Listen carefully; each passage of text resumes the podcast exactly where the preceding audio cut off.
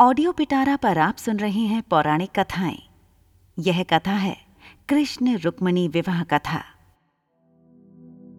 विदर्भ के राजा भीष्मक की कन्या रुक्मिणी थी।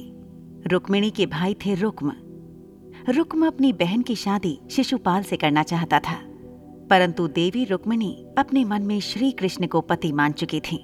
अतः देवी रुक्मिणी ने श्रीकृष्ण को एक पत्र लिखा। पत्र प्राप्त कर श्री कृष्ण विदर्भ पहुंचे और स्वयंवर के दिन रुक्मिणी को लेकर अपने साथ चल दिए।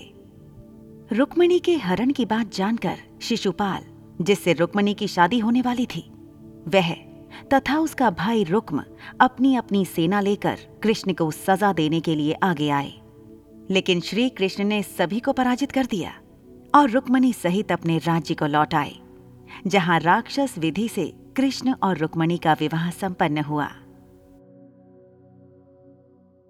ऐसी ही इंटरेस्टिंग किताबें कुछ बेहतरीन आवाजों में सुनिए सिर्फ ऑडियो पिटारा पर। ऑडियो पिटारा सुनना जरूरी है।